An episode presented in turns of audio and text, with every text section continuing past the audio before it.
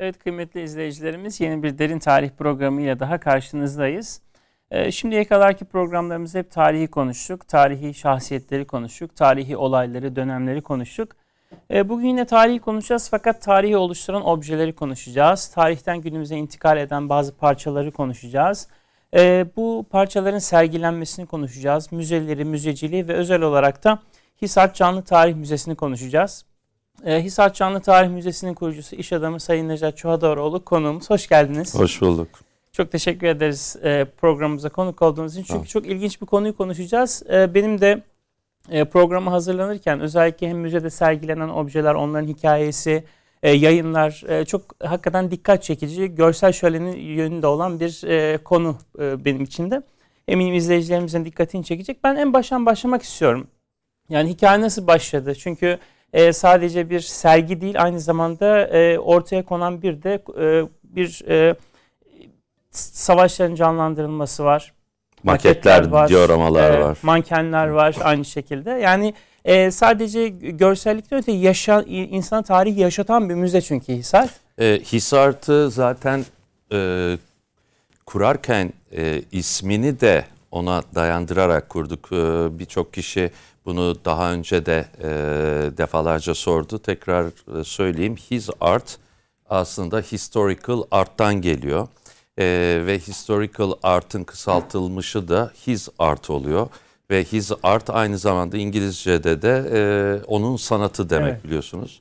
E, burada e, evet e, bu müzede e, sıra dışı olan şey müzenin kurucusu sahibi olan kişinin aynı zamanda o müzede e, bir fiil çalışan, proje üreten, e, küratörlük de yapan, e, eserleri e, inceleyip e, hatta restorasyonuna kadar e, ilgilenen e, ve onların e, taşınması, yerleştirilmesi ve hikayelerinin evet, ortaya evet. gibi çok uzun bir süreç var. Tabii bunların ilk başlangıcı aslında çocukluğumdan başlıyor çocukluğumuzun e, döneminde tabii e, ciddi bir yokluk vardı ister istemez. E, ve annemin aslında akademi mezunu olması, resim ve heykel bölümü, hem babamın akademi mezunu olması, e, yüksek mimarı oluşundan, onların genlerinden Allah vergisi. Ben de e, ciddi bir e, resme ilgi, alaka ve kabiliyet var e, vardı. E, hem resim hem heykel yapabiliyordum. E, ve o kadar e, ciddi bir ilgi e, vardı ki bende annem ressam olmasına rağmen benim ressam olacağımdan korkup e, bu çocuk başımıza ressam olacak, ser, e, ileride sefil, sersefil olacak diye korkarak yaptığım resimleri yırtardı. Yani, yani ressam, ressam bir anne. Diye. Evet. E, çünkü e, hakikaten e, hak vermiyor da de, değil. Çünkü onun akademideki arkadaşlarının kendi durumunu gördüğü için o dönemlerde e, birçok sanatçı e, kıt kanaat geçiniyor. E, bir erkek çocuğu işte ne olması gerekir? Babası gibi iş adamı olması lazım. E, eli ekmek tutması lazım gibi böyle bir e, ciddi bir baskı vardı. Ama, Ama siz ben, devam ettiniz. Ben devam ettim. Hatta hep söylerim e, ilkokul son sınıfta e, resim yarışmasına katılmıştım öğretmenlerimin e, şeyiyle desteğiyle 45 sene sonra o e, yarışmada birinci olduğumu söyledi. Halbuki o dönem e, benim e, dereceye giremediğimi söylemişti annem. Yani, yani önümü kesmek için her ressam türlü ressam olmayın diye. Evet, her ressam olmayın yapmış. diye. Ama tabii bu e, yapılan baskı da e, aslında belki de etki tepkiyi de doğurmuş olabilir. Bir de yokluk, oyuncağınız yok. Oyuncağınızı kendiniz yapmanız gerekiyor. Ee, onun için e, arazide inşaat artıklarından, e, çürümüş meyvelerden e, heykeller yapmaya başladım. E, çamurdan da yapıyordum. Bir örneğiniz var mı yoksa hani hayal gücü mü? Hayal gücü. Çünkü o dönem her ne kadar tek e, kanallı bir e, televizyon haftada ancak iki film falan seyrediliyorsa da e, tabii e, her o dönemdeki yaşayan insanlar bilir. Herkes çizgi roman okurdu. Ben de e, çok ciddi bir çizgi roman okuyucusuydum ve e, onlardan müthiş besleniyorduk. e, ve hala hatır sayılır bir çizgi roman koleksiyonum da var. Ayrıca hala da okumayı severim. Dolayısıyla e, aslında bir e, canlı tarih müzesinin kuruluşu belki de sizin e, sizden önce genlerini aldığınız aileden itibaren devam eden bir serüven. Sonra Doğru. neler oldu? Yani çocukluktan sonraki süreçte bu müzeye nasıl dönüştü? O nasıl şöyle e, enteresan hiçbir zaman ressam olmayı düşünmedim ama resim yapmayı e, bir dürtü içten gelen bir şeyle e, yapmaya e, devam ettim.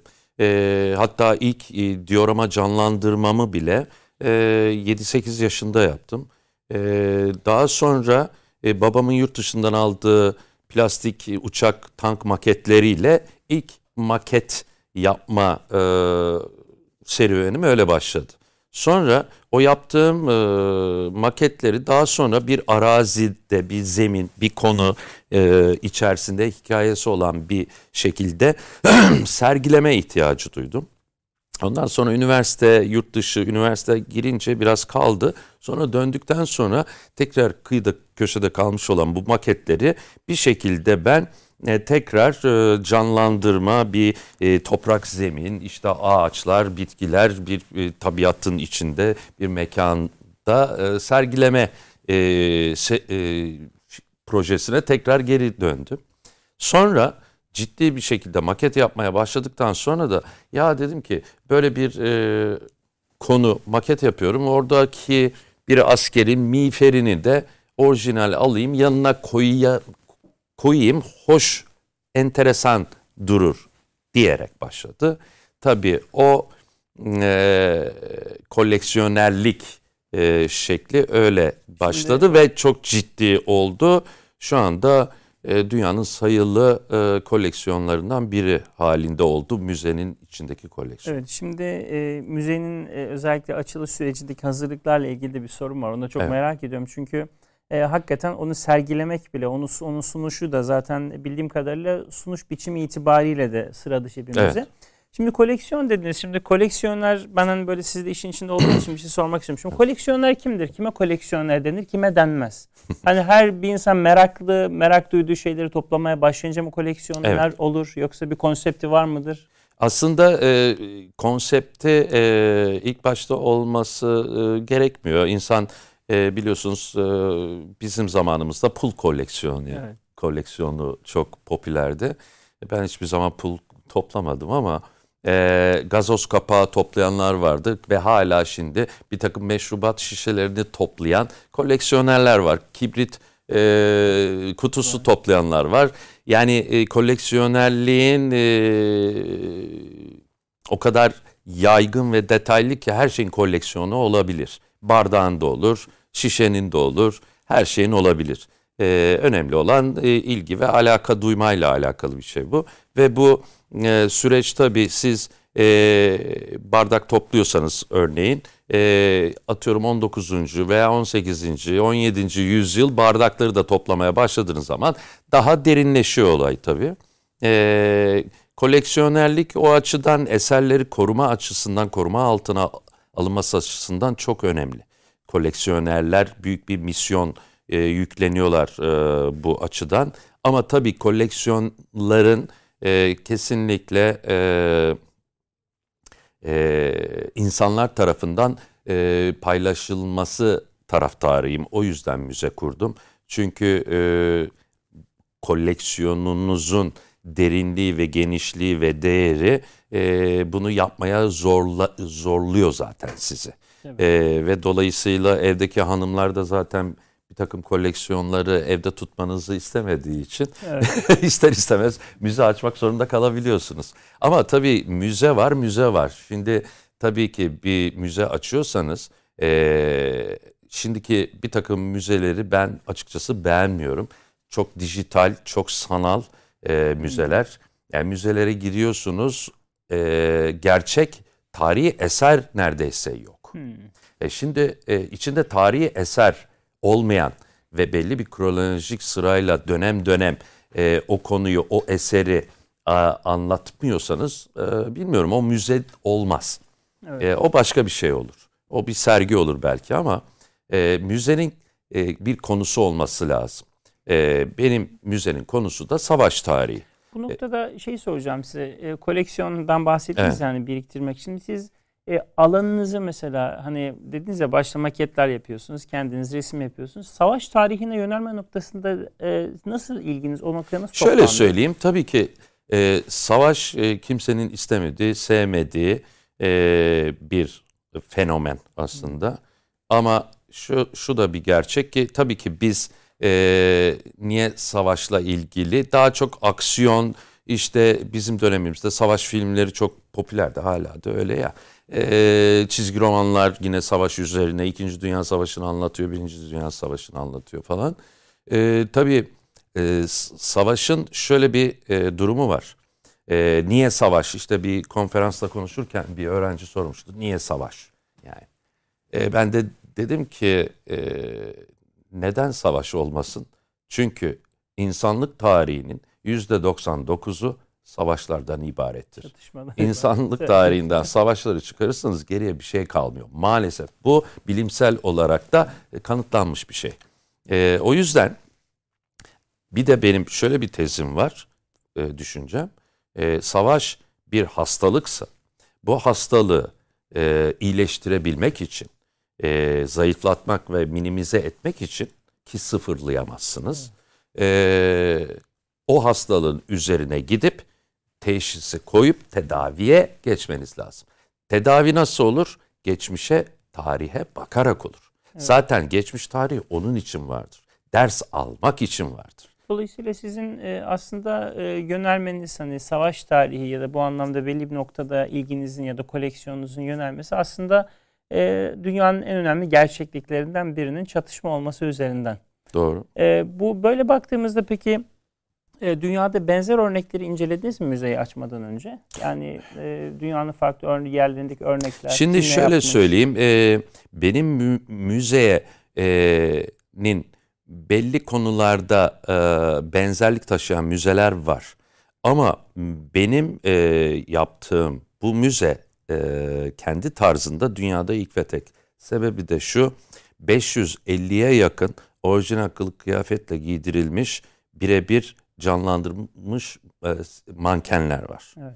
Bu bana göre bir dünya rekoru e, bildiğim kadarıyla. Çünkü öyle bir 550 tane mankeni olan bir e, müze yok. Çünkü belli başlı tüm müzeleri dünyada dolaştığım için hı hı. biliyorum. İkincisi e, Orta Çağ'dan e, e, günümüze kadar işleyen bir müze de yok. Çünkü e, gittiğiniz zaman e, belli bir dönem arkeoloji müzelerine gidiyorsunuz. Tabii. Mesela Orta Çağ dediğiniz zaman arkeoloji müzesine anca gidersiniz. Roma tarihi, Bizans tarihi dediğiniz zaman. Askeri müzelerde bulamazsınız genelde. E, canlandırma ve diorama konusu tabii çok zayıf.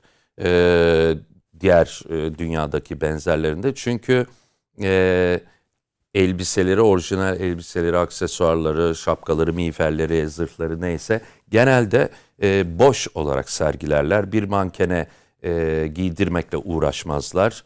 E, çünkü Bu mankenlere giydirmek mı? Yoksa efendim masraftan kaçınma mı, ilgisizlik mi yoksa e, tarz hepsi. Hepsi mi? Ee, bir, bir de tembellik tabii. Evet. Yani e, çünkü bir miğf, orijinal bir miğferi zırhı, aksesuarı, çizmesi, su, kolluğu, kolçağı, balçağı derken e, siz orijinal bir kıyafete uygun manken yapmak zorundasınız. Değil mi? Bir de hepsini evet. teker teker tasarlamak. Tabii yani ve e, çünkü o, onu, o, o, e, o şapkaya göre, o miğfere göre kafa ayarlamanız lazım. Evet. Çünkü bir de şunu da söylemek istiyorum tekrar. E, o dönemki insanlar yani size şöyle söyleyeyim son 50 sene öncesine kadar insanların geneli ufak tefek.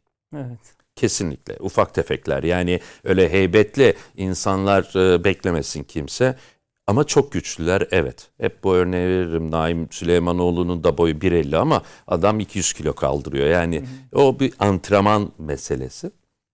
Ee, e, o yüzden adamlar e, genç kız vücuduna anca oluyor. Evet. Mankenlerin çoğu. Yani kıyafetlerin çoğu. E, ayak ölçüleri öyle. Şapka, miğfer ölçüleri öyle. O yüzden e, tek tek onu o mankene yakıştırmak zorundasınız. Yani e, ciddi bir iş. E, bir de doğru parçayı doğru yerde doğru şekilde kullanmanız gerekiyor. O var. Evet, e, çünkü aksesuarların nereye geldiğine dair özellikle Osmanlı e, Türk tarihiyle ilgili yap, yapılmış ciddi bir kitap olmadığı için siz e, hangi malzemeyi nerede kullanacağınızı kendi kendinize araştırıp öğrenmeniz gerekiyor. Bu yüzden de tabii dünya üzerinde çıkmış tüm yayınları alıp incelemeniz ve ciddi bir kütüphane arşiv oluşturmanız gerekiyor. Dolayısıyla siz onu yaptınız. Evet. Evet. Ee, Siz çünkü sadece müzeden bahsetmiyoruz Evet, aslında. evet. Ee, ve çünkü yurt dışında bunlarla ilgili kendi tarih ve kültürleriyle ilgili yüzlerce binlerce kitap yazıldığı yapıldığı için tabii bir de o dönem resim ve heykel onlarda yasak olmadığı için adamlarda ciddi bir e, referans var. Şimdi sizde referans yok. Şimdi e, dönem filmleri çekiliyor. E, biliyorsunuz isim vermeyeyim. Hepsi yanlış. Yani giyilen kıyafetlerin Uy- yani uygunsuzluk anlamında. uygunsuz, e, do- doğru malzeme değil, doğru ton, renk değil. E, siyah giyiyorlar e, devamlı. E, siyah diye bir renk neredeyse yok denilecek kadar az.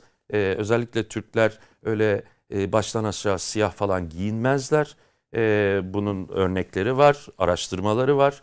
E, ama öğrendiğim e, ekranda siyah renk güzel şık duruyormuş diye e, yapıyorlarmış. E, bakıyorsunuz e, çok Game of Thrones seyretmişler veya Vikinglileri seyretmişler. E, baktığınız zaman Selçuklular, Osmanlılar Vikingliler gibi giyiniyorlar. Ama bunu fark etmek için sizin gibi bilmek lazım. Hani şimdi evet. genel izleyici kitlesini düşündüğümüzde bahsettiğiniz nüanslar muhtemelen kimsenin farkında değildir.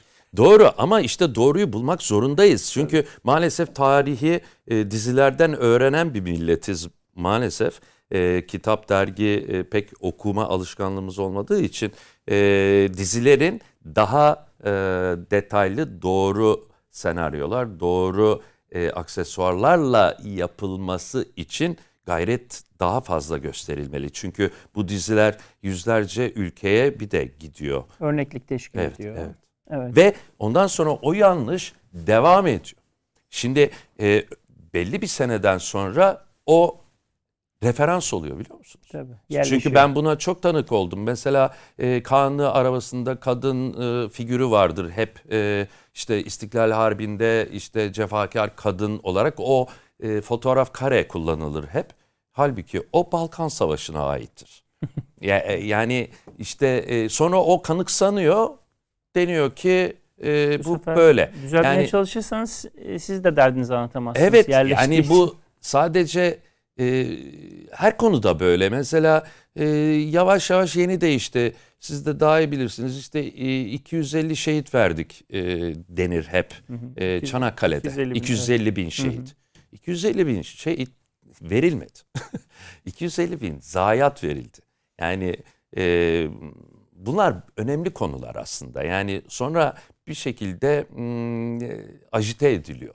Yani doğru yani rakamları da detayları da tarihi de doğru e, öğrenmemiz gerekiyor. Dolayısıyla Hisart aslında e, daha böyle detaylar bile olsa daha doğru e, aktarım için, öğrenim için çok e, Evet, kritik bir e, rol benim ifade orada ediyor. yaptığım e, şu, yarım kaldı. Ben e, yaptığım e, ölçek gözetmeksizin bir konuyu, bir hikayeyi, olayı maket e, malzemeleriyle yapılan canlandırma tekniğidir diyor ama. E, ve ben e, yaklaşık 1500 senelik dönemi içeren e, maketler yapıyorum. Yani atıyorum İstanbul'un fethini de yapıyorum. Malazgirt Savaşı'nı da yapıyorum. Ee, Osmanlı'nın her dönemini yapıyorum. Birinci Dünya Savaşı'nı da, İkinci Dünya Savaşı'nı da e, Kore, Vietnam, Kıbrıs Barış Harekatı hatta Zeytin Dalı'na kadar gelebilirsiniz. Evet. Yani konularım bunlar. Şimdi onun için e, yaptığım maketin yanına da gerçeğini koyuyorum. Yani Evet. o savaşta e, bulunmuş olan kim var? Osmanlı Yeniçeri askeri. Yanında duruyor. Evet.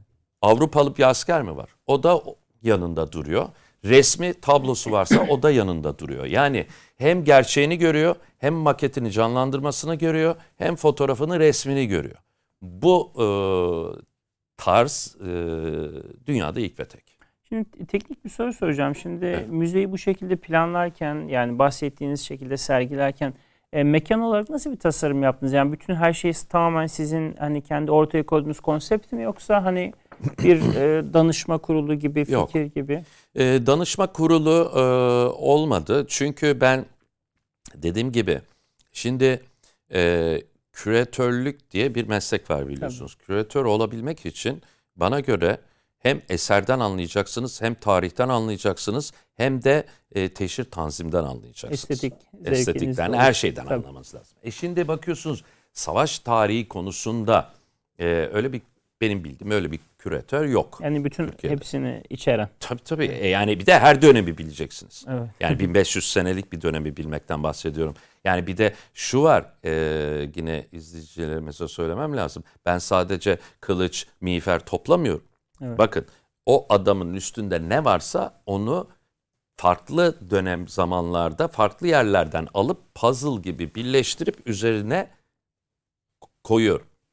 Ve bunu 1500 senelik tarihi e, akışında yani e, Birinci Dünya Savaşı içinde, İkinci Dünya Savaşı adamın gözlüğünden, saatinden yüzüne kadar. Evet. Yani bunlar e, olmazsa olmaz detaylar zaten. Yani orada başarı zaten e, sizi müzeye geldiği zaman içine alan, e, size dokunan o zaten.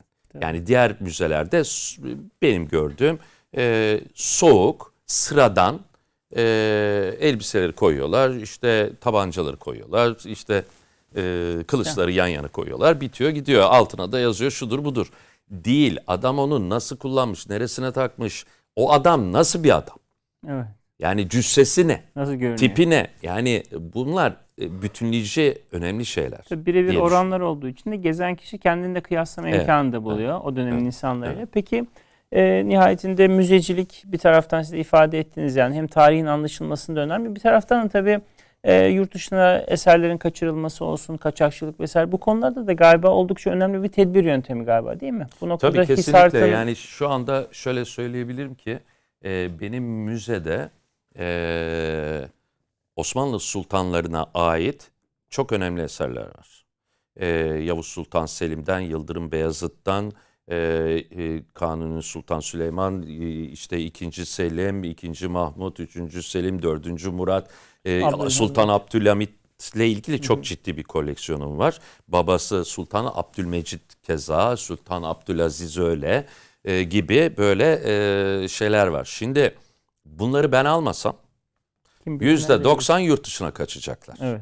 Bir kere e, alarak müzeye kazandırarak kayıt altına alarak bu ülkede kalmalarını sağlıyorum. Ayrıca yurt dışına kaçırılmış olan eserleri de geri yurt dışından müzayedelerden bir takım koleksiyonerlerden alıp buraya getiriyorum.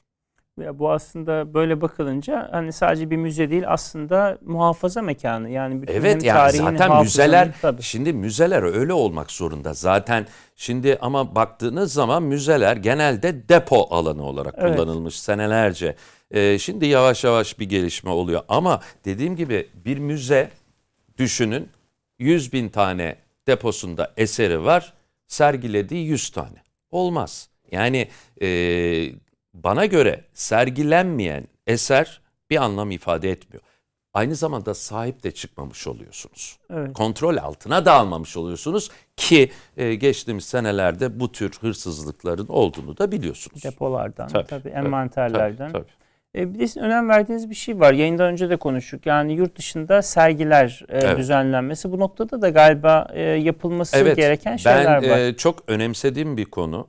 Çünkü e, zaten müzemin hem lokasyonu hem e, kendi e, binasının e, artık yetmediğini ve uygun olmadığını senelerdir söylüyorum. Bu konuda bir takım girişimler, bir takım e, yetkililerle de görüşmelerim oldu oluyor. E, çünkü İstanbul'a yakışan Türkiye'de kendi konusunda e, bir dünya markası olmasını e, arzu ediyorum bu müzenin. Aynı zamanda da bir e, Savaş Tarihi Araştırma Enstitüsü de olmasını istiyorum.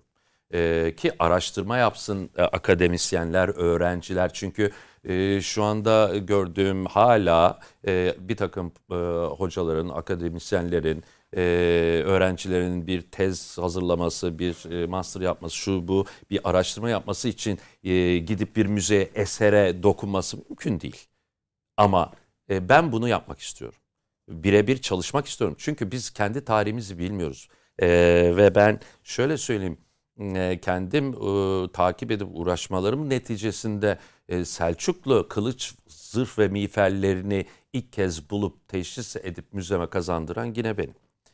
E, ben bulana kadar resmi fotoğrafı dahi yoktu Selçuklu kılıçlarının. Peki sizin bu konudaki ısrarınızın e, kökeni hani sadece merak merakı doğurduğu şeklinde mi yoksa özel olarak hani ee, şöyle söylüyorum. Ya da tesadüfler mi mesela? Tabii ki çok meraklı bir kişiyim. Artı e, Türkiye'nin e, milliyetçi de bir kişiyim.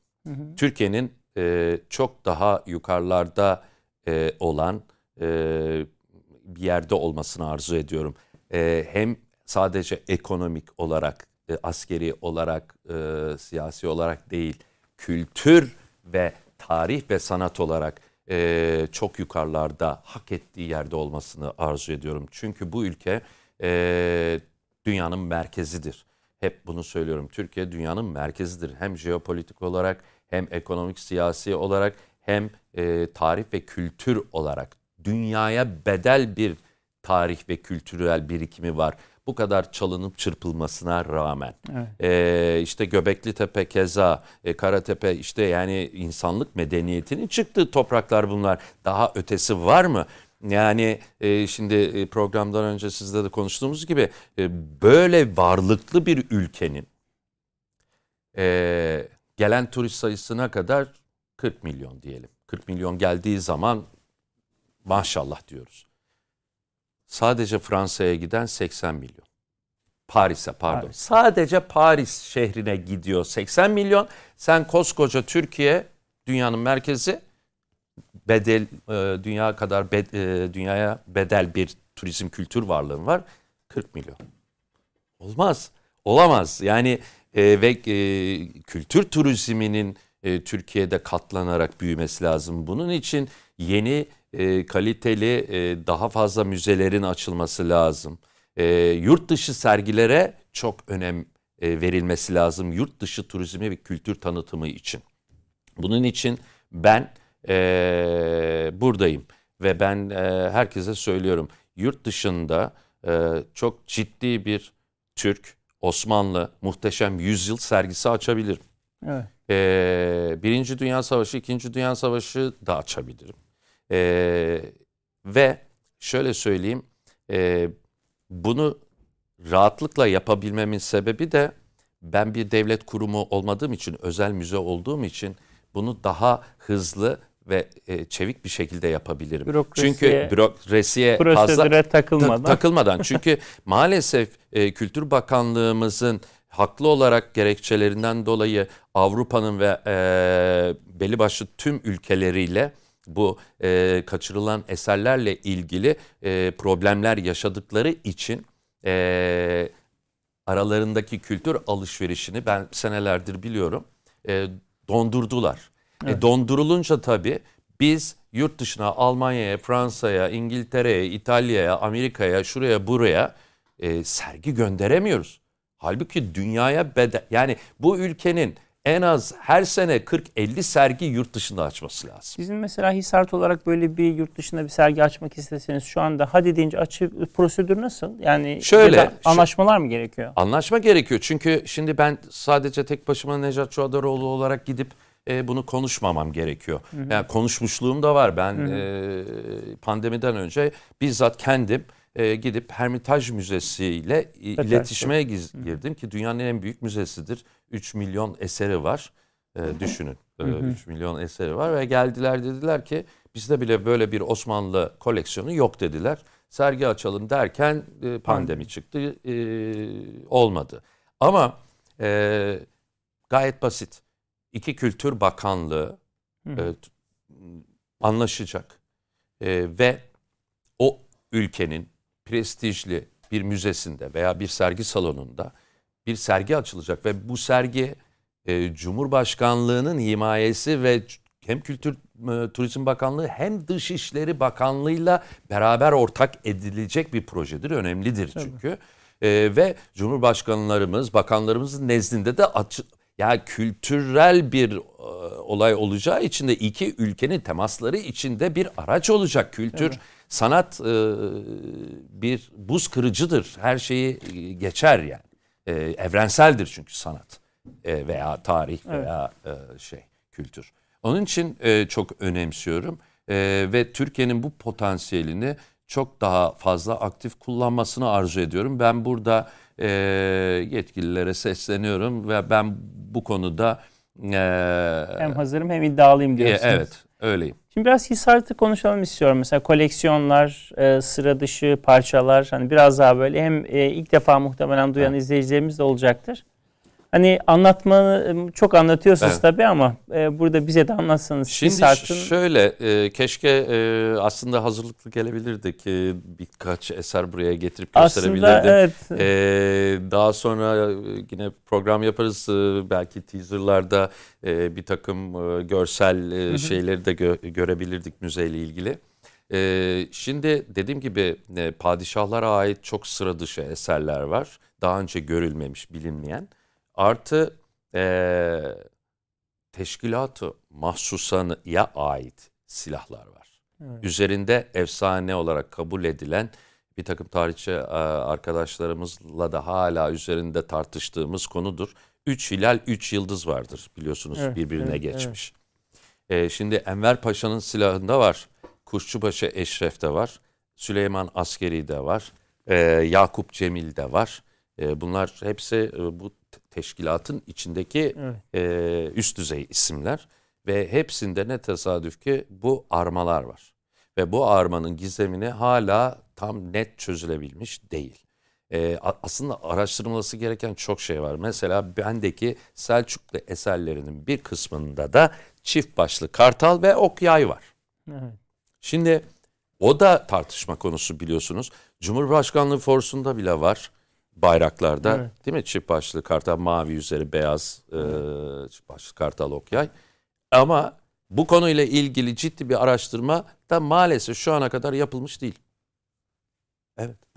evet. Yani e, gelip bu konularla ilgili işte bir takım şeyleri çözmemiz, konuşmamız, araştırılması gerekiyor. Bunlarla ilgili işte dediğimiz gibi bir bilim heyeti kurulması lazım. Hı hı. Bir şeyler yapılması lazım. Ama e, hep e, kulakları çınlasın. E, Erhan hocam, Erhan Afyoncu'yla geçen hocamızla konuşurken o dedi ki haklısınız Necat Bey dedi. Bizde eser tarihçiliği yok dedi. Evet. Hakikaten. Eser tarihçiliği şu izleyicilere de tekrar e, kısa bir özet geçeyim. Hı hı. Tarih, tarihi bilmek ayrı bir şey. Eseri bilmek, eserden anlamak çok ayrı bir şey. Ayrı bir uzmanlık konusu. Tabii. Ve bu uzmanlık konusu maalesef bizde e, olmadı.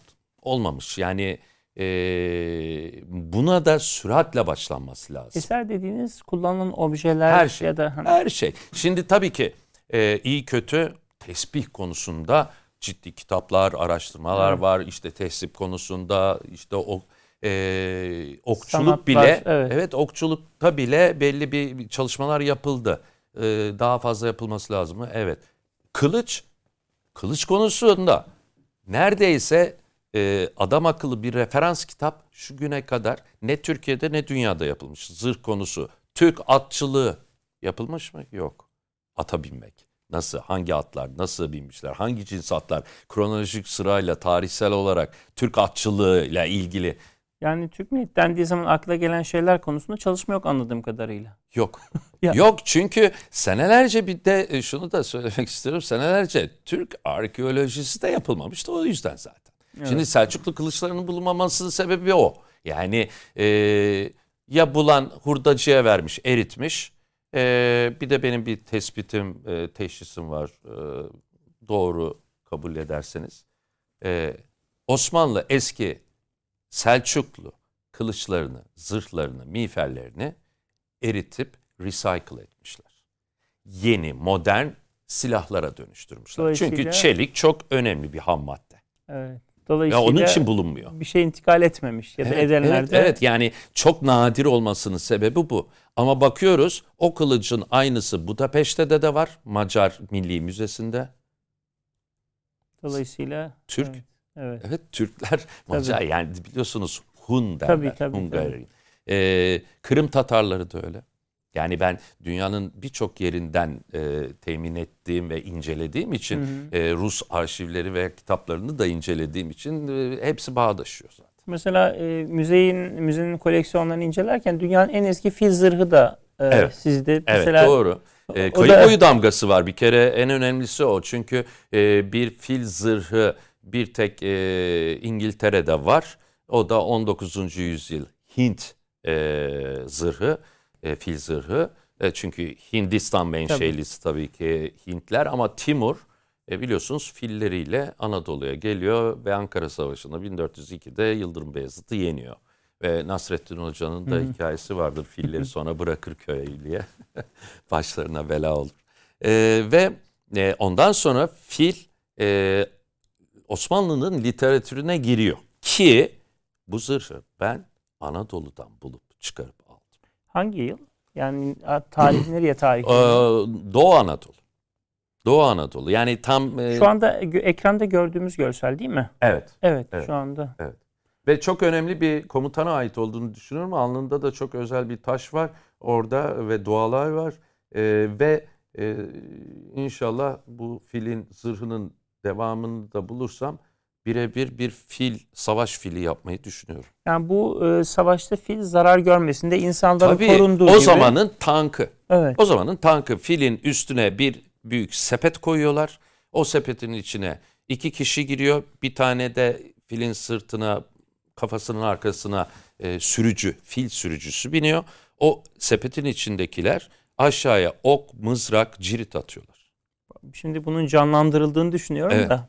Ve aha bununla ilgili çok büyük bir e, diorama maket yaptım müzemde o ayrı. Ama ben birebir daha büyük yapmak istiyorum. Evet, evet. Evet. İnşallah nasip olur. Şimdi müzedekiler sadece sizin e, kendinizin bireysel olarak topladığınız e, parçalar mı yoksa dışarıdan bağış ya da başka koleksiyonlar oluyor Çok mu? az, çok az. Yani e, al yüzde 99'unu ben kendim al, aldım.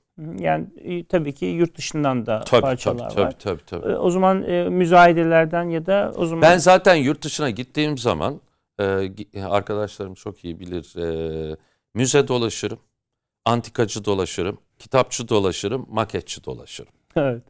Dolayısıyla müzede gün geçtikçe zenginleşiyor. Evet tabii yani e, her müzeyde dolaşırım ve e, de- kim ne yapmış, ne yapamamış hepsini e, büyük bir keyifle dolaşırım. E, demin de konuştuk ama biraz daha açalım istiyorum. E, tanzim ve sunuş yönünden dünyada ilk ve tek diyoruz Evet, Hisart evet. için. Biraz açar mısınız izleyicilerimiz için? E şimdi şöyle tabii yani e, burada bir eseri ne şekilde sergileme metodu varsa 10 çeşit onunu da bu müzede yapıyorum. Yani bir mankenle canlandırma üzerindeki her şeyin orijinal olduğunu düşünün. Bir de önemli bir parça olduğunu düşünün. Onu da tek sergiliyorum. Evet. Ee, veya e, aynı anda o kılıcı veya o mankeni koyduğum zaman e, tabii o zaman e, dönemsel olarak e, illüstrasyon dediğimiz veya minyatür dediğimiz resmi de yanına koyuyorum ki bu adam var Evet. demek için. Evet. Ee, yani hem resmini görüyor hem mankeni hem e, dioramasını o canlandırma içindeki konu içindeki maketini görüyor. Şimdi bu gelen insanları çok etkiliyor. Ee, ve burada tabii tavana bile resim koyuyorum mesela. Ee, veya olmayacak yerlere olmayacak tarzda farklı e, sergileme teknikleri de deniyorum. Ee, biraz sıra dışı ve serbest çalışma imkanım da bunu bana sağlıyor. Tabii Evet. şimdi bir devlet müzesinin de bunu yapmanız çok zor. Ama ben bunu e, rahatlıkla yapabildiğim için e, o konuda e, her metodu, her metodolojiyi kullanabiliyorum. Mesela bana çok e, çarpıcı gelmiş mesela bir kalede e, işte savaş sahnesi canlandırılmış mesela. Kızgın yağ dökülüyor. Evet. Şimdi mesela bir e, talebenin, bir öğrencinin mesela onu görmesi herhalde çok e, etkileyici bir tarih Tabii. dersi olur. hani hep okunan şeylerin böyle e, tabii yani görülmesi. şimdi diorama dediğimiz şey üç boyutlu bir tablo, bir film karesi, fotoğraf karesi düşünün. Evet. Üç boyutlu değil, dört boyutlu diyelim ona. Ve her ölçekte yapabiliyorum. Bir İstanbul'un fethi dioraması olsun, e, farklı ve farklı ölçeklerde de yapıyorum. Yani konuya göre, alana göre maket yapıyorsunuz ve burada tabii her yaştan kişinin de ilgisini çekmiş oluyorsunuz. Çünkü Tabii. şöyle söyleyeyim, savaş kadın özellikle ha, hanımlar için pek e, iticidir tabii genelde. çok iticidir. Sa- Savaş zaten çok itici de e, çünkü en çok insan canı alan, zayiat veren şey e, savaşlardır. Sonra da salgın hastalıktır. E, yani deprem, yangın öyle değil. Onlar doğal afetler sonra Doğal, geliyor. doğal afetler çok az insan öldürüyor. Yani salgın işte bu pandemi çıkmadan önce insanlar hep yeni yeni tarihi öğreniyorlar. İşte İspanyol gribi varmış ya diyorlar.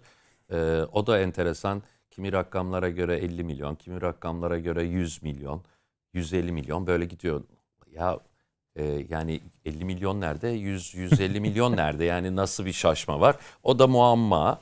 E, Nasıl başlayıp nasıl bittiği de muamma. Onu da söyleyeyim. Ama e, onun için şu andaki pandemi bir şey değil yani. Yani o dönem e, 100 milyon diyelim insan e, dünya üstünde öldüyse Türkiye'nin nüfusu da 10 milyon olarak düşünün ki 10 milyon. Düşünün siz ne kadar çok insan ölmüş. Evet. Ee, şeyden bahsediyorsunuz. Hanımların çok e, hanımlara uzak gelir. Savaş diye bir cümleye başladınız. Müzeyi Evet. e, bir de tabii mesela hep bunu söylerim enteresan bir konudur. E, erkek kıyafeti bulmak eski kadınlara göre çok daha zordur. Niye peki? Fark ne? Ee, şöyle kadın kendi bindallısını, gelinliğini, süslü eşyalarını saklar, adamınkini atar. Bu bir gerçektir. Evet. Yani e, şimdi e, hep ben kendimden de örnek veririm. Çocukken işte annemiz e, e, üzerimizdeki halam gelirdi. Ya oğlum artık giyme şu e, tişörtü de ver bana da bir, bir yer bezi yapayım derdi. Onun niyeti hep yer bezi alayım, yer bezi yapayım. Kendi kıyafetini yapmıyor mu diyorsunuz? Evet tabii. Ee, ondan sonra veya işte adam adamın atıyorum üniforması var emekli olmuş. O şimdi dolapta kalabalık yani şimdi anlatabiliyor muyum? Adam giymiyor emekli olmuş. Aman diyor yani şimdi bu dolapta bu, bu, bu olmamalı diyor. Çünkü kadın e- e- evin hakimi evde oturuyor onu düşünüyor onu kuruyor. Yani ben o üniformayı atayım e, bir ferahlasın bir de şimdi küfleniyor yok kurtlanıyor yok bilmem ne o güve yiyor falan tam bir şey. Aman diyor pislik kalabalık başımdan gitsin diyor bak aynı kafa bu kafa yani. Veriyor eskiciye veya kapıcıya veriyor ihtiyacı olanlar. Hep böyle O gidiyor. yüzden erkek kıyafeti Aa, yani erkeğin damat kıyafeti falan kalmaz yani. Doğru mu? Şimdi ben hiç görmedim müzayedelerde eski Osmanlı damat kıyafeti falan. Hep kadın bindallıları çıkar. gelinlik var ama. Evet gelinlik Tabii. çıkar yani. Hepsi çöp. Yani gidiyor. Koskoca atıyorum öyle generaller var ki. Ya Gazi Osman Paşa'nın üniforması yok. Yani bilmiyorum yok. Mesela. Yani Atatürk'ün albay millivak kıyafeti yok. Evet. Mareşal kıyafettir onlar. Evet. E, ne bileyim Fevzi Çakmak'ınki nerede? Ka- Bu adamların bir sürü kıyafeti var. Tabii. Sultan Reşat yok. Sultan Abdülhamit'in üniforması yok. Yani bir sürü tipte yani ben bunlar yakın ge- e, geçmiş yani bir de e, şimdi mesela diyoruz ki ya ama kaftanları var sultanların. Ya bir tek kaftanı var. Sarı nerede? Cık, Yok şal var. Yok içli yok. Yani Hmm, sadece çok az bir Tabii yani onun için de adamın ne giyindiğiyle alakalı da bir şeye varamıyorsun. Zaten bu işte belki oraya da geleceğiz. bu geleceğiz, kita- geleceğiz. kitaba kitabı yazmamızdaki e, yapmamızdaki bir sebep de o. Çünkü bu adamların e, dönem filmlerinde de öyle yanlışlıklar yapıyorlar. E, adam devamlı madalyalarla şakır şakır dolaşıyor. Yok böyle bir şey. Yani cephede de giyiyor, yatarken giyiyor, kalkarken giyiyor. Madalya sadece nişan ve madalyalar sadece törenlerde Evet. fotoğraf çektirirken poz verip fotoğraf çektirirken o kadar. Başka apoletini bile söküyor adam.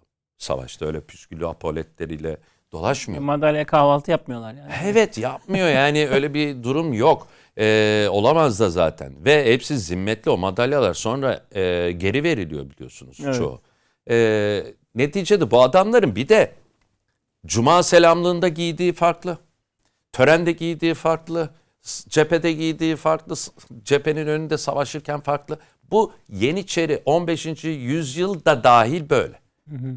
Yani e, şimdi hep konuşulur Yeniçerilerin o börkleri, yatırmaları savaşta giyiyorlar mıydı, giymiyorlar mıydı? Bir e, hep, tartışma konusu. Tabii, tabii tartışma konusu çünkü o e, o börkle savaşmak hiç kolay değil. Taşımak çok zor yani, evet. Çok zor. Niye? çünkü adamlar ufak tefek olduğu için geneli böyle heybetli e, sarıklar, e, serpuşlar, börkler giyiyorlar. Ama zannetmeyin ki at sırtında onunla kılıç sallayarak gidiyor. Evet. Şimdi e, bir şey var. Aldığım notlardan bir tanesi Kültür ve Turizm Bakanlığı 2020 özel ödülünü aldınız. Evet. E, şimdi bu ödülü aldığınızda e, evet ya çaban fark edildi ya da işte evet bu müzenin kıymeti bilindi dediniz mi bu ödül size ne hissettirdi? Ee, evet e, hissettirdi. Çok da duygulandım. E, ama e, sizinle şunu samimiyetle paylaşayım. E, bana ödül yerine bir müze yeri tahsis etmelerini istiyorum ve bekliyorum. Çünkü bu Türkiye e, ve İstanbul'a yakışacak bir noktada e, daha büyük, daha geniş kitlelere hitap eden ve herkesin ulaşabileceği bir eğitim, kültür kurumu olmasını istiyorum bu müzenin. Yani bahsettiğiniz gibi enstitüye. Tabii tabii. İlgi nasıl peki? Yani e, okullardan, Şimdi, halktan e, genel Tabii olarak. bu pandemi çok kötü olduğu için okulların e, zaten iki sene boyunca kapalı olmamız o tabii. yüzden çünkü okullar gelemiyor, hayat durmuş, e, kimse kapalı bir yere gidemiyor. Şimdi geçtiğimiz Şubat ayı açıldı. İlgi iyi ama daha fazla olması gerekirken yine hala o toparlanma, okulların Hı-hı. toparlanma süreci e, devam ediyor. E, şimdi milli il eğitim, e, milli eğitimle e, görüşeceğiz e, tekrar.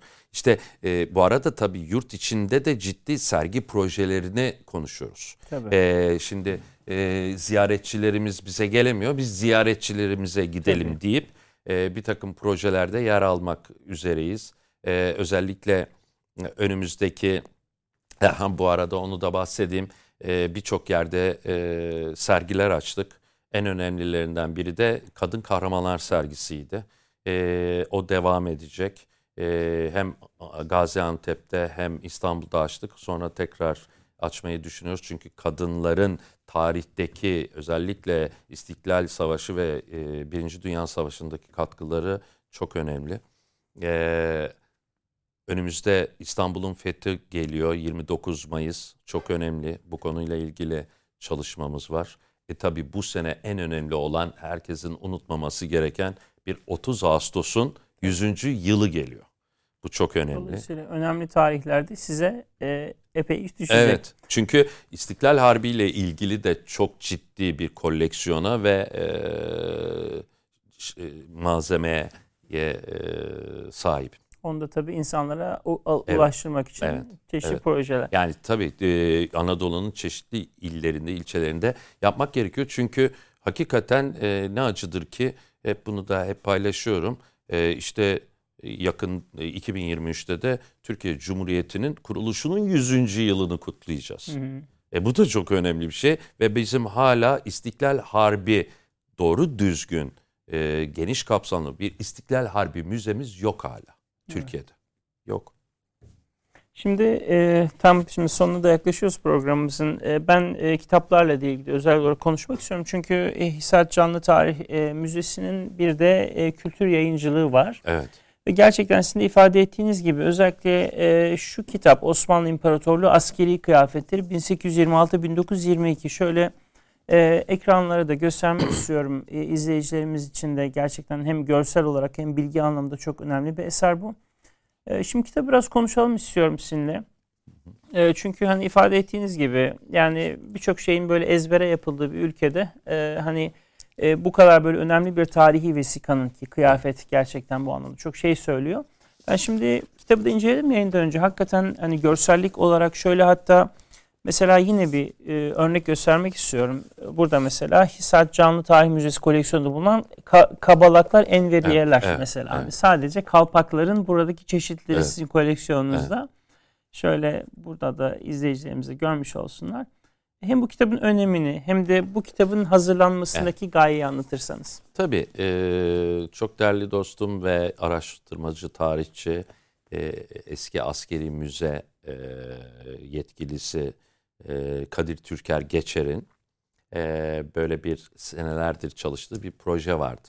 Bundan 5 sene önce bir araya geldik. Çünkü ben senelerdir yakınıyorum. E, çünkü daha önce bu kapsamla, bu detayla bir kitap hiçbir zaman yapılmamış. Evet ben de yani hem renkli yani evet. görsel renkli malzeme beni hayran bıraktı. Çünkü e, bu tür kitaplar renksiz, resimsiz, fotoğrafsız olmaz zaten. Evet. E, sadece talimnameyi açıklayarak bir yere varamazsınız.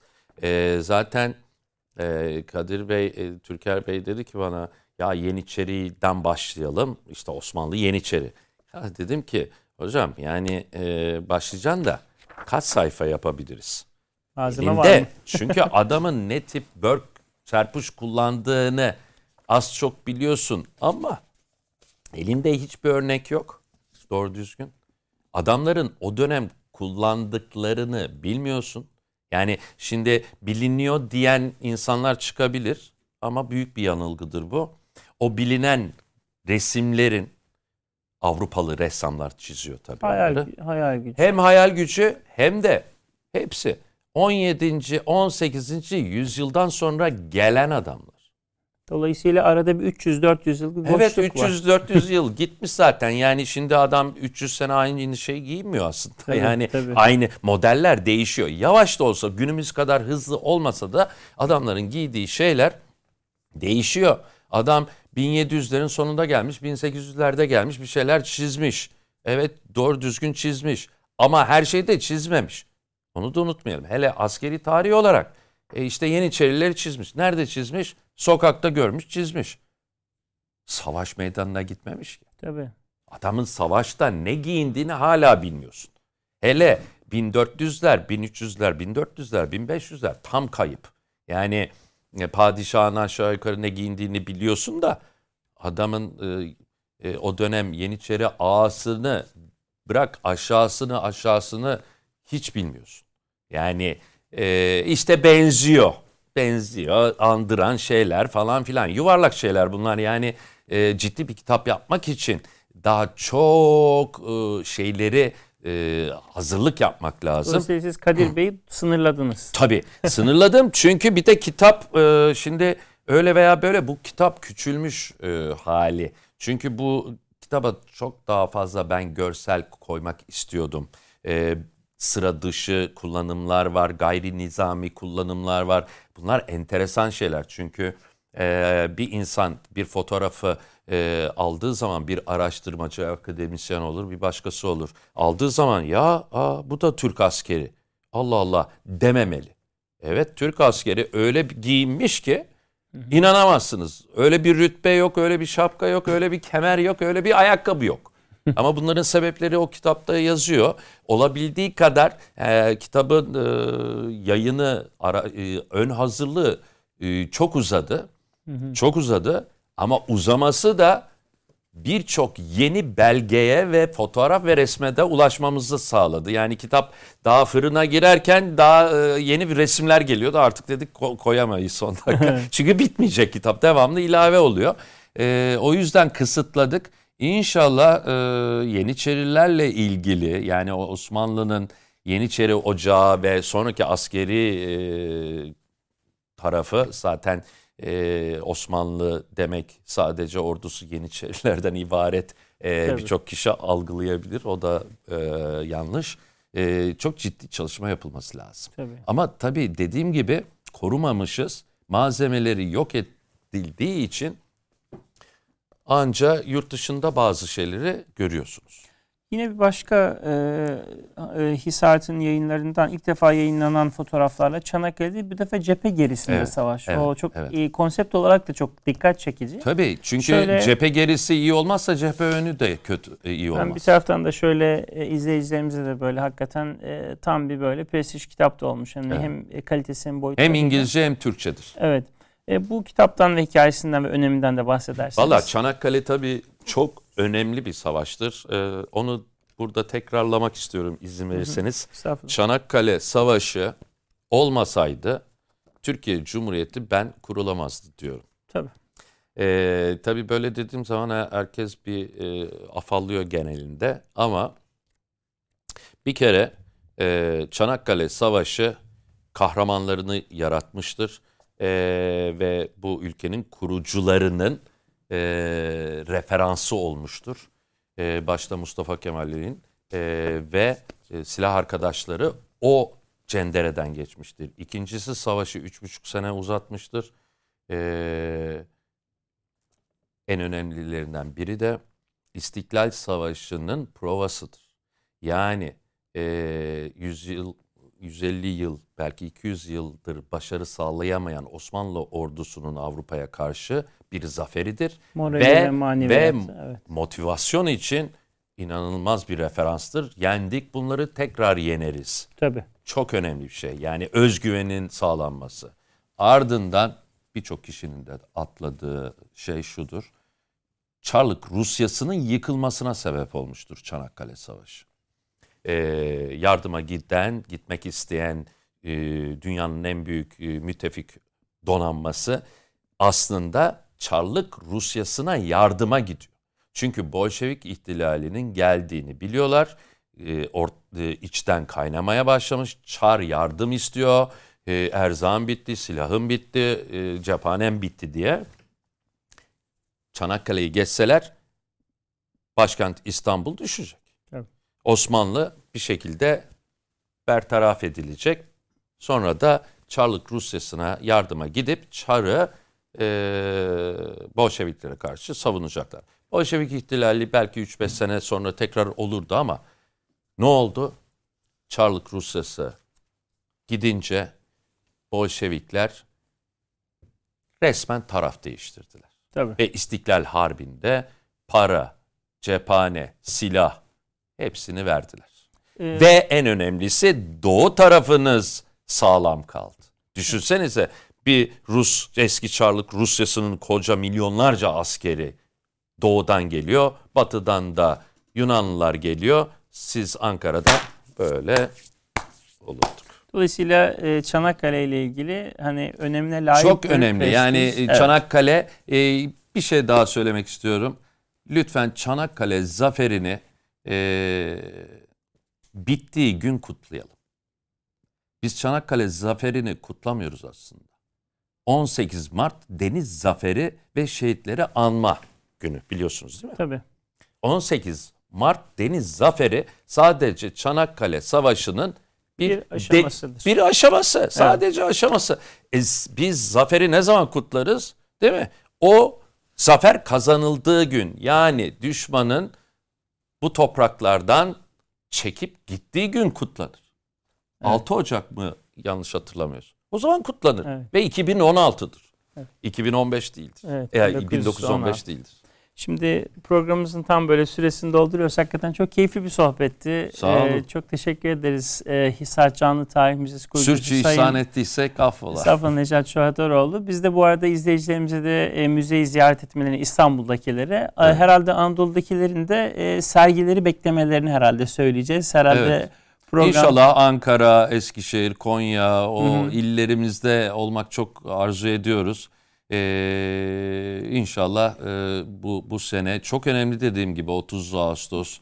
Ee, keza Malazgirt'te bir e, Malazgirt 1071 ile ilgili de bir sergi açmayı düşünüyorum ki Türkiye'de ilk Selçuklu sergisi de Dolayısıyla olacak inşallah. e, izleyicilerimiz sadece e, İstanbul'la ibaret e, Evet. görmesinler. Çünkü çok farklı yerlerden de izleniyoruz. Çok teşekkür ederiz bu keyifli ben sohbet teşekkür için. ederim sağ olun. E, inşallah bahsettiğiniz o akademi projesi de hani İnşallah. savaş tarihi üzerinden daha geniş bir mekanda e, bahsettiğiniz şekilde olur. Evet kıymetli izleyicilerimiz bugün Hisar Canlı Tarih Müzesi kurucusu Sayın Necat Çuhadaroğlu ile konuştuk. E, kendisinin e, hem müzeyle ilgili anlattıkları hem müzecilikle ilgili anlattıkları eminim çok e, keyifle in- izlediğiniz bir bölüm oldu. E, şimdi kısa bir aradan sonra tekrar programımızın ikinci bölümüyle karşınızdayız.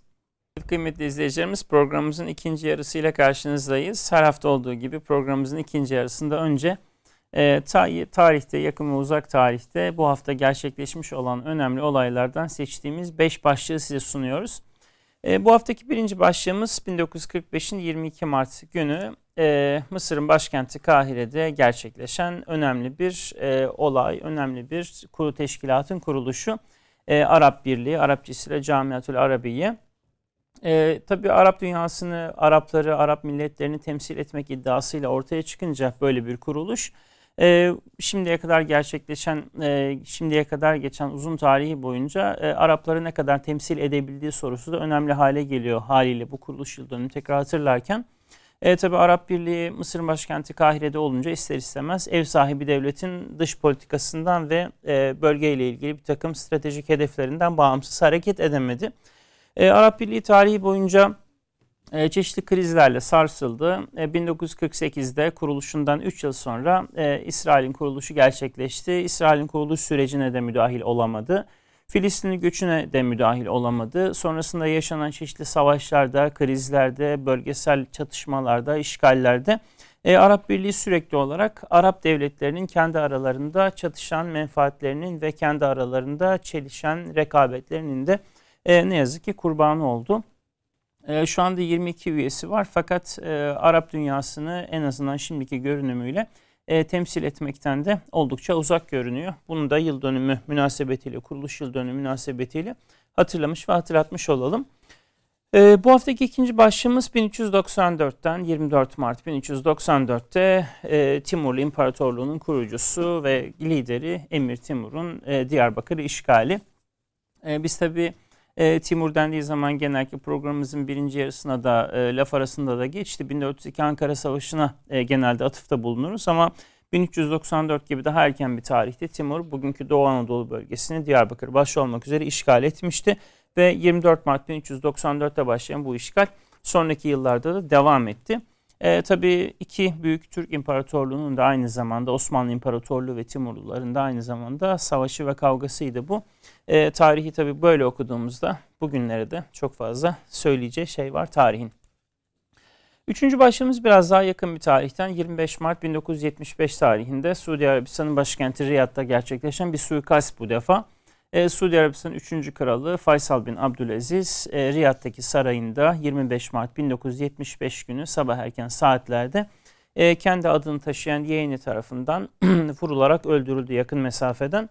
E, Kral Faysal e, Mescid-i Aksa'nın 1969'da yakılmasından sonra e, İslam İşbirliği Teşkilatı şimdiki ismiyle o dönemki ismiyle İslam Konferansı Örgütü'nün kurucu ismiydi. E, kuruluşuna öncülük etmişti. İslam Kalkınma Bankası'nın ciddi merkezde İslam dünyasında faizsiz finans sistemi ve mali yardımlaşmayı öncüleyen bir kuruluş malum. Kuruluşuna öncülük etmişti. Ve bununla birlikte birçok kültürel ve tarihi e, süreci de başlatan isimdi.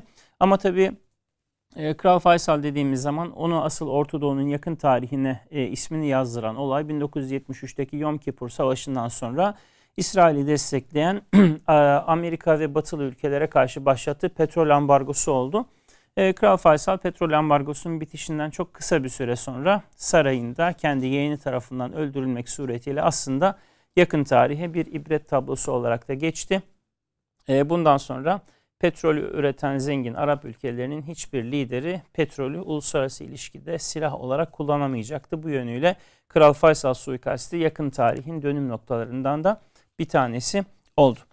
Dördüncü başlığımız 1971'den 26 e, Mart 1971'de e, Bangladeş bağımsızlığını kazandı. E, İngilizler, İngiltere, Büyük Britanya İmparatorluğu 1947'nin Ağustos'unda Hint alt kıtası dediğimiz geniş bir coğrafyayı iki ayrı devlete böldüler. Pakistan ve Hindistan. Fakat Pakistan'ı tek parça olarak bırakmadılar. Doğu ve Batı Pakistan olarak ikiye böldüler bu defa Pakistan'ı da. Aralarında devasa bir Hindistan, e, Doğu Pakistan bugünkü Bangladeş, Batı Pakistan'da bugünkü Pakistan'dı. Ve iki devlet tek parça halinde tek bir yönetim başkent İslamabad'dan yönetiliyor. Fakat e, devletin bir ucu yaklaşık 2000 kilometre mesafeyle e, coğrafyanın daha doğusunda. Hindistan'ın ve Hindistan dönem, o dönemdeki başbakanı olan Indira Gandhi'nin bizzat başrolde oynadığı bir savaş süreciyle e, Bangladeş bağımsızlığını kazandı. E, ve böylece 26 Mart 1971'de Asya'da Bangladeş isimli yeni bir ülke ortaya çıktı. Bengal milliyetçiliği üzerine e, inşa edilmiş bir devletti bu. E, bugün de yine Pakistan'la gerilim yaşayan, Hindistan'la stratejik ittifak içerisinde bulunan bir devlettir. Bangladeş yani eski adıyla Doğu Pakistan. Ve son olarak 1923'ten 27 Mart 1923'te yine bir suikast e, e, haberi, yine bir suikastla ilgili bir not tarihten e, Ali Şükrü Bey cinayeti. 27 Mart 1923'te Trabzon milletvekili Trabzon mebusu Ali Şükrü Bey'in Ankara'da Topal Osman tarafından öldürülmesi. Birinci meclisin muhalif milletvekillerinden bir tanesi. E, Men-i Müskirat Kanunu yani alkol kullanımıyla ilgili yasak kanunu başta olmak üzere çok önemli bir takım maddeleri e, meclisten geçirmeyi ve kanunlaştırmayı başarmış ve siyasi olarak da Cumhuriyet'in kurucu kadrosuyla ayrı düşmüş bir isim. Ali Şükrü Bey cinayetinin nasıl işlendiği, kim tarafından emrinin verildiği ve Ali Şükrü Bey'i öldüren Topal Osman'ı kimlerin öldürdüğü bugün hala tartışılır. Dolayısıyla e, Ali Şükür Bey bir defa daha rahmetli anarken e, kendisini de bu hafta hatırlamamız gereken önemli olaylardan biri olarak başlıklarımıza dahil ettik. 27 Mart 1923 Ali Şükrü Bey cinayeti. Evet şimdi kitaplarımıza geçelim. Yine her hafta olduğu gibi size e, bu hafta öne çıkarmayı uygun gördüğümüz e, kitapları takdim edeceğim. Birinci olarak Beşir Ayvazoğlu'nun Erken Kayan Yıldız Erol Güngör, Profesör Doktor Erol Güngör'ü anlattığı ve Erol Güngör'ün en yakın dostu Mehmet Genç'in de e, bizzat e, yardımında, yazımında yardım ettiği çok önemli, şahitliğiyle katkıda bulunduğu çok önemli bir metin.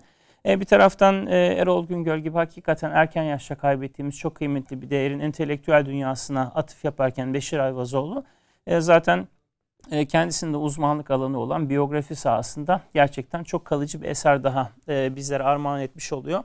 E, Erken Kayan Yıldız, Erol Güngör, Beşir Ayvazoğlu imzasıyla bu haftaki birinci kitabımız. İkinci kitabımız İslam tarihinin ilk döneminden Sakif, Sakif kabilesi ve Hazreti Peygamberle münasebetleri başlığını taşıyor. Şöyle ekrandaki kitaba geçeyim hızlı bir şekilde. Kriz döneminde hadis ve yorum e, ikinci olarak e, Haçlı ve Moğol saldırıları gölgesinde İslam alimleri. E, İslam dünyasının özellikle Haçlılarla ve Moğollarla imtihan edildiği dönemde İslami ilimlerin bu saldırılardan nasıl etkilendiği, alimlerin nasıl duruş aldıkları ve kendilerinin bu duruş çerçevesinde nasıl eserler ortaya koyduklarını e, ortaya e, koyan çok önemli bir kitap. Selim Demirci İlham Yayınları e, imzasıyla e, okura takdim edilmiş. evet sıradaki kitabımız e, Mürekkepten Noktaya Ketebe yayınlarından e, Cumhuriyet Türk Türkiye'sinde Hat ve Hattat'ın e, öyküsü, onların hikayesi özellikle e, harf inkılabından sonra büyük bir e, duraklama hatta gerileme yaşasa da hat sanatı bu hat sanatının günümüze ulaşması ile ilgili serüvende başlı başına bir e, araştırma ve e, gerçekten inceleme konusu. E, o hat sanatının günümüze intikalinde önemli isimleri, önemli kurumları, bunların çabalarını gerçekten çok önemli e, ve e, dışarıdan e, mevzuyu çok e, bilmeyen ya da çok fazla konuya yakınlık duymayan insanların da dikkatle takip edebileceği bir sadelikle anlatmış Muhammed Altıntaş. E, mürekkepten noktaya Cumhuriyet Türkiye'sinde Hattat ve Hat, e, Hat ve Hattat başlığıyla Ketebe yayınlarından okura takdim edilmiş. Sıradaki kitabımız e, Sakif kabilesi ve Hazreti Peygamberle münasebetleri. Ee, Ömer Aktaş imzalı bir kitap İslam'ın ilk yıllarından e, Taif'te yaşayan Sakif kabilesinin e, Mekke ile münasebetleri bir taraftan bir taraftan da İslam'a davetle ilgili onların göstermiş olduğu direniş ve e, o süreçteki siyasi, dini ve sosyal tesirler e, ilk dönemi anlamak için oldukça önemli bir kaynak. E, Doktor Ömer Aktaş Sivas Cumhuriyet Üniversitesi öğretim üyelerinden e, ve son olarak küçük e, ama önemli bir kitap e, Osmanlılar zamanında yetişen Kırım müellifleri. E, Kültür Bakanlığı tarafından yayınlanmış eski bir kitap. E, özellikle Kırım'da e, eser veren, kitap yazan önemli isimlerin ee, Osmanlı coğrafyasında aslında e, bu eserleriyle nasıl irtibat kurduklarını anlatan bir metin bu. Bursalı Mehmet Tahir tarafından kaleme alınmış. E, şu anda biz derin tarih olarak e, Kırım özel sayısı üzerinde çalışıyoruz. E, inşallah Ramazan'da e, onu da okurlarımıza takdim etmiş olacağız. E, e, özel sayının hazırlıkları sürerken Profesör Doktor Mustafa Hoca, Kara hocamızı istişare ederken e, dedi ki Bursalı Mehmet Tahir'in e, çok önemli bir kitabı var Kırım Müellifleri. Onu dedi mutlaka okurlara en azından hediye olarak vermeyi bir de düşünebilirsiniz. Tabii ki hocam dedik. E, hoca da sağ olsun kitabı e, Anadolu'nun bir ilindeki bir sahaftan bulup bize göndermiş. Bu, sebeple de kendisine de teşekkürlerimizi e, sunuyoruz buradan. E, bu vesileyle e, işte Ukrayna'da savaşla devam ederken orada tabii savaşın e, tehlike altında bıraktığı çok önemli bir coğrafya Kırım. E, Kırım'la ilgili özel bir sayı hazırlamakta olduğumuzu ve Ramazan ayı içinde de inşallah okurlara takdim edeceğimizi buradan tekrarlamış olalım. Evet kıymetli izleyicilerimiz e, Derin Tarih programıyla e, karşınızda olduk. E, İnşallah önümüzdeki hafta tekrar dikkatinizi çekeceğini düşündüğümüz konu ve konuklarla görüşmek üzere. İyi bir hafta sonu, iyi bir hafta diliyoruz. Hayırlı akşamlar.